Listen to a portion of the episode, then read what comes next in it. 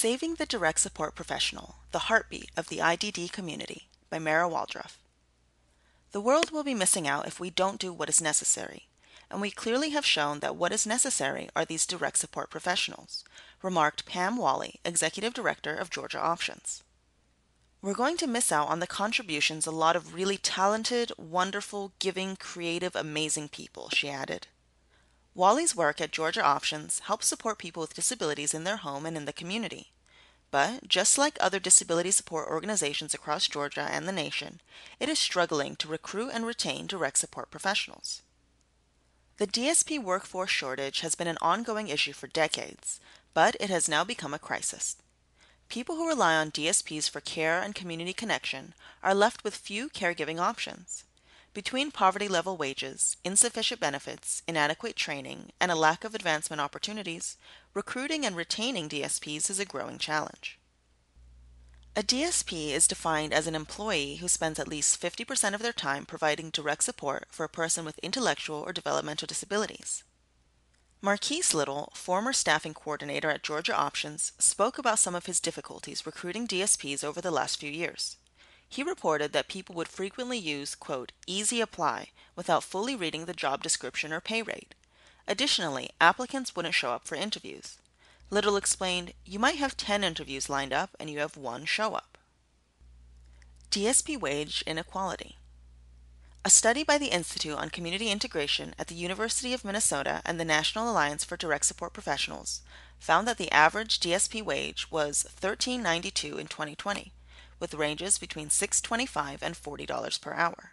In Georgia, wages have been found to be between 10 and $11 per hour, far below Georgia's living wage of $20.80 for an individual. One reason for low pay is that the profession does not have a standard occupational classification, SOC.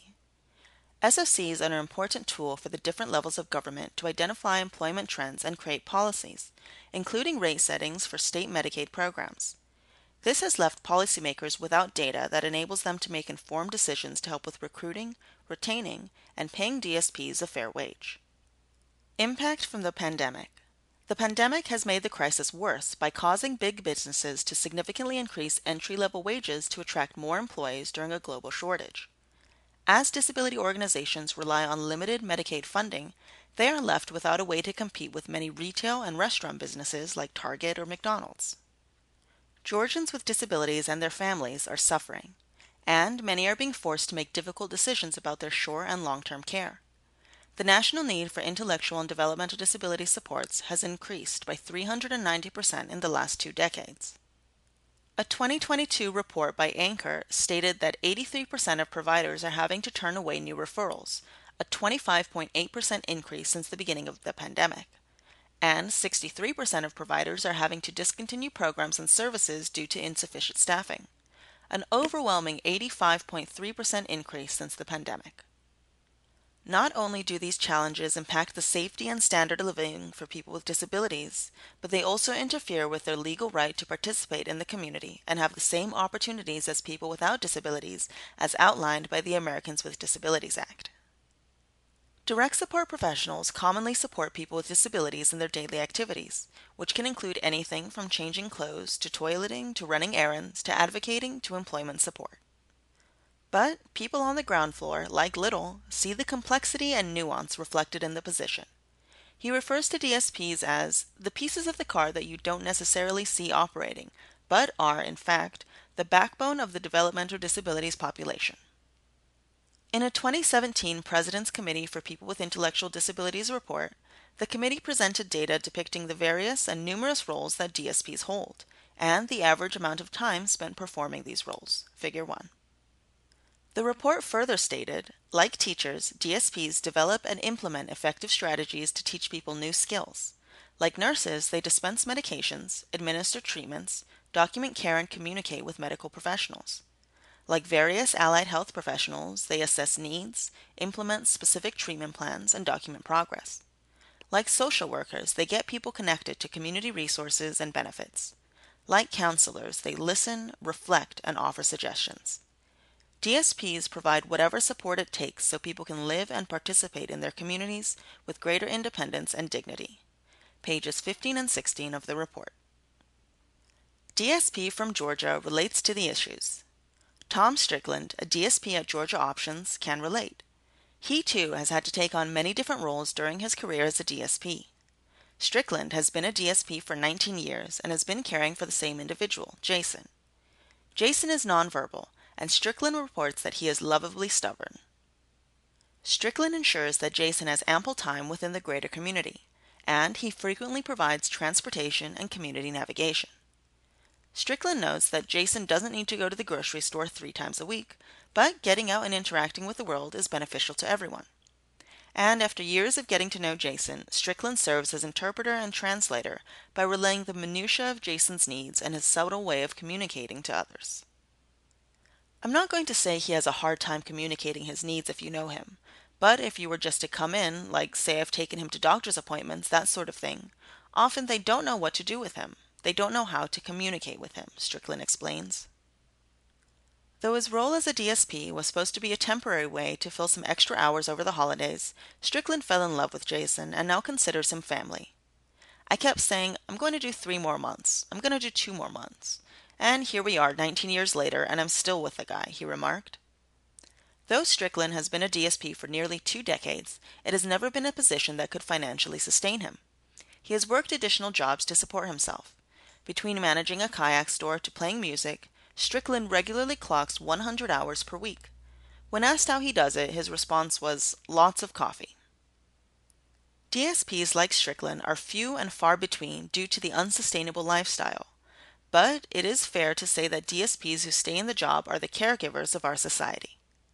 At Georgia Options, Little started off as a DSP and worked his way up to operations manager. Like Strickland, Little supplemented his DSP income with side jobs, including Uber and DoorDash. He even took a pay cut from his previous restaurant job. But his roots remain grounded. I actually realized that I enjoy what I do. I felt like I was making a difference, he said. I am forever a DSP. To learn more about the DSP workforce, visit nadsp.org. Sidebar A Path to Direct Support Professional Retention by Mara Waldruff. Entities across the country are putting their heads together to come up with solutions to the direct support professional crisis. Putting aside the need for increased Medicaid funding, people like Carol Britton Laws, clinical professor of disability studies, principal investigator, and training director at the University of Georgia, are helping to provide multi layered approaches to DSP retention. One of those approaches has been the development of a DSP employee resource network. Borrowing concepts from employee assistance programs, the network would connect DSPs with resources when personal circumstances might prevent them from getting to work. Organizations, both big and small, could buy into the DSP EAP concept and get a success coach who would work directly with staff to identify and utilize existing community resources. The success coach would help answer questions like What do I do if my car breaks down and I don't have the money to get it fixed? How can I access food banks in my area with the price of food and inflation being higher than my wages? How can I find childcare if my child's school is closed or my child is sick? How can I pay for the internet in my home in order to access professional development training? With the support of Georgia Council on Developmental Disabilities funding, Service Providers Association for Developmental Disabilities, Georgia State Providers Association on Developmental Disabilities, and the Department of Behavioral Health and Developmental Disabilities, the University of Georgia will launch a pilot program in 2024. I think that it will go a long way in helping committed staff who really want to show up but are struggling in their own lives to really be present for people who are receiving supports through their organization and be able to stay on the job, stated Britton Laws. Additionally, Britton Laws has been part of creating a DSP credentialing trajectory, which would allow both new and seasoned DSPs to exhibit mastery in specific skills to gain professional recognition. And with such high turnover in the field, she and other stakeholders believe that developing a career path with recognition and pay raises will help retain staff for longer than the current six months to one year average. Britton Laws spoke about the present and past expectations of DSPs, noting that it is typically considered to be a career where people aren't expected to have a high level of education to enter it. But there are skills, knowledge, and values that are required for a DSP to be successful that go beyond the standard medication administration and cardiopulmonary resuscitation training. Britton Laws explained What staff really need is to have a set of competencies that helps them to navigate how to support an individual in a space where they might be trying to reach goals that are related to their own health or employment, or relationships, or being involved in their community. These tactics are positive steps towards the system overhaul that will be required to provide dedicated DSPs with the quality professional experiences that they deserve. This recording is from Making a Difference, a quarterly magazine published by the Georgia Council on Developmental Disabilities. To learn more, visit www.gcdd.org. We appreciate your support.